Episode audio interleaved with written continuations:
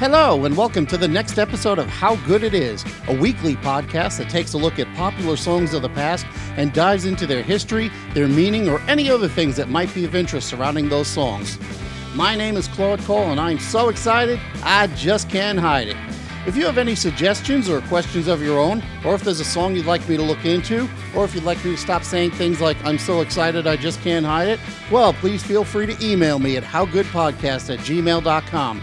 You can also find me on Twitter at howgooditispod, and you can check out the website, howgooditis.com, for some additional tidbits about the show. You know, Billboard magazine once referred to the band the Buckinghams as the most listened to band of the year 1967, and they weren't kidding. The Buckinghams had five, count them, five songs to reach the charts, and they all charted during 1967. Kind of a Drag was released in December of 1966 and hit number one in February of 67. kind of a drag when your baby don't love you.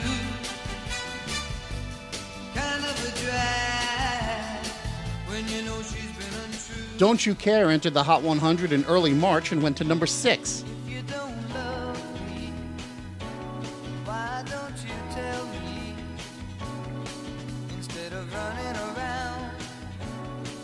With all the other guys in town? Can't you see you're hurting me? Don't you care? Don't you care? Mercy, Mercy, Mercy went to number five in August of that year.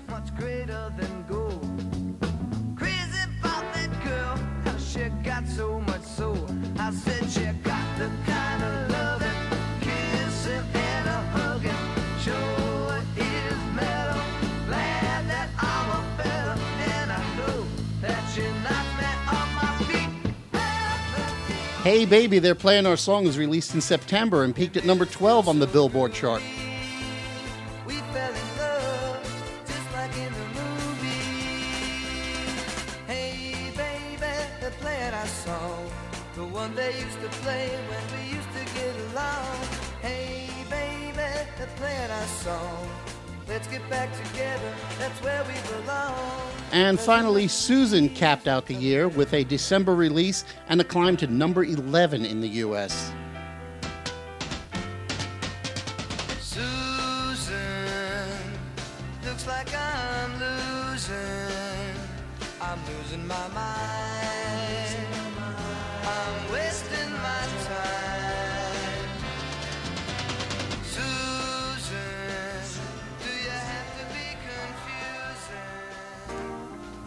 Now, of those five songs, only one of them was a cover. That would be Mercy, Mercy, Mercy, which was a surprise hit for Cannonball Adderley a year earlier in 1966.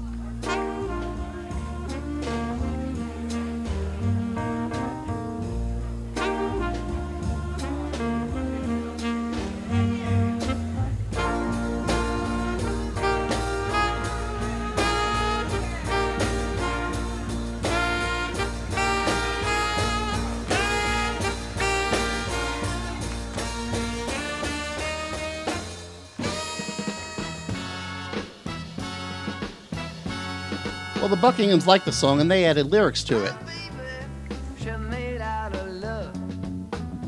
Now, I've seen a report that the lyrics were added by Johnny Guitar Watson and Larry Williams, but those names don't appear anywhere on the album or the 45 with respect to the song. So, who wrote the lyrics? I'm not really sure. But Mercy, Mercy, Mercy is not why we're here today. We're here to take a look at the other four hits. For many, many years, I had a running theory that most of the Buckingham's hits were all about the same person. They all appeared to be these sad sack post breakup songs about a guy who got dumped.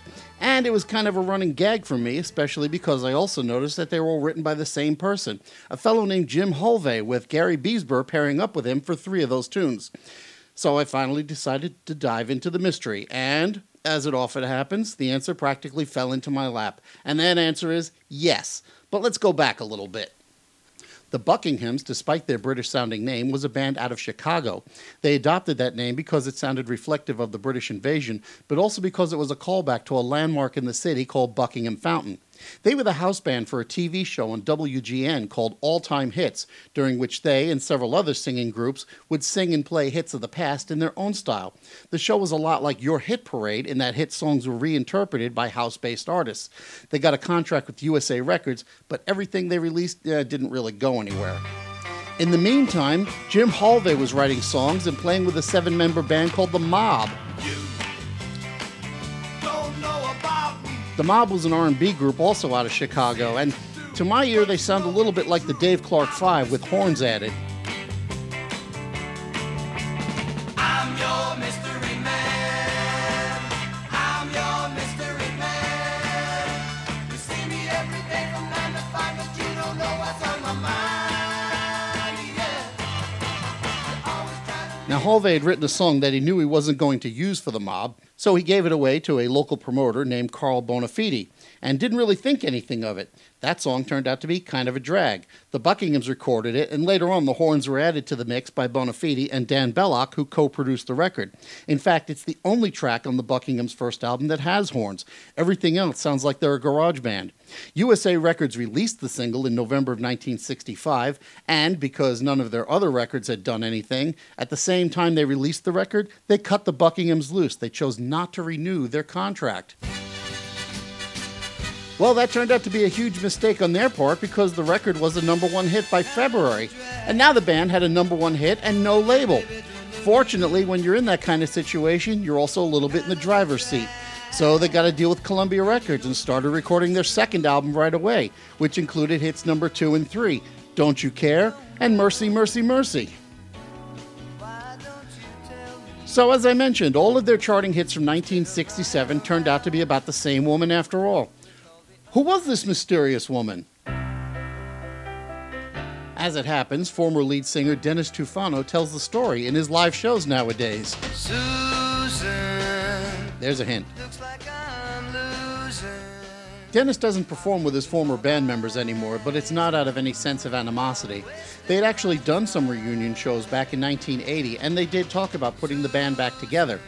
But by that time, Dennis was performing on the West Coast, and he just wasn't up to all the traveling that would be involved. So he wished the other guys luck, and they tours the Buckinghams now. He says that legally he can't tour under that name as a result of that agreement, but he's okay with it since he still gets to sing the hits. Anyway, Dennis explains that back in the day, Jim Holvay had a huge crush on a go go dancer at the Whiskey a Go Go. That was on the corner of Rush and Chestnut Streets at that time. And that go go dancer's name was Susie. And Susie and Holvay had this on again, off again relationship. So they would hook up, then they'd break up, then he'd get depressed and write a song about her, and the cycle would start again. Hook up, break up, he'd get depressed, write a song, and start again. The first few were generic songs of love lost, but in the last one, he actually addressed her by name. Now, one of the most controversial tidbits of the Buckingham's career came with an odd little break near the end of the song Susan, before it goes into its final section. Listen up.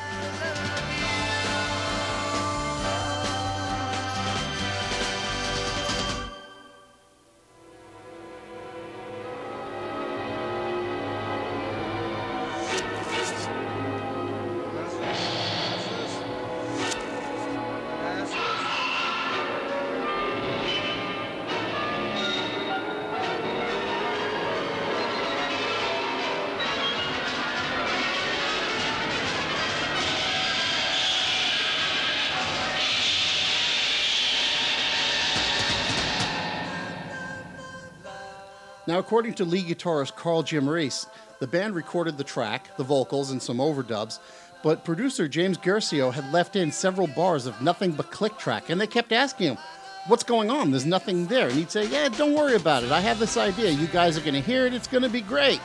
So they went back out on tour, and while they were in upstate New York, they got a copy of the acetate. When they first played it, they thought there was a problem with the test pressing, but no, that psychedelic break was in there on purpose. What you're actually listening to there is an excerpt from a classical piece called Central Park in the Dark, and it was overlaid with somebody saying acid repeatedly. The radio stations hated it, the listeners hated it, the band hated it, and usually radio stations would just edit it out of the record altogether, which was probably just as well. So there you have it four different hits during a single year, and all of them about the same woman, a dancer named Susie. And that's it for this edition of How Good It Is. If you want to get in touch with me, you can email me at howgoodpodcast at gmail.com. Or you can follow me on Twitter at howgooditispod. Or you can check out the show's website, howgooditis.com, where I usually throw in a few extra tidbits for you, and you can download the show from there if you prefer. Next time, we're going to discover how good it is when people can get together. I'll see you then.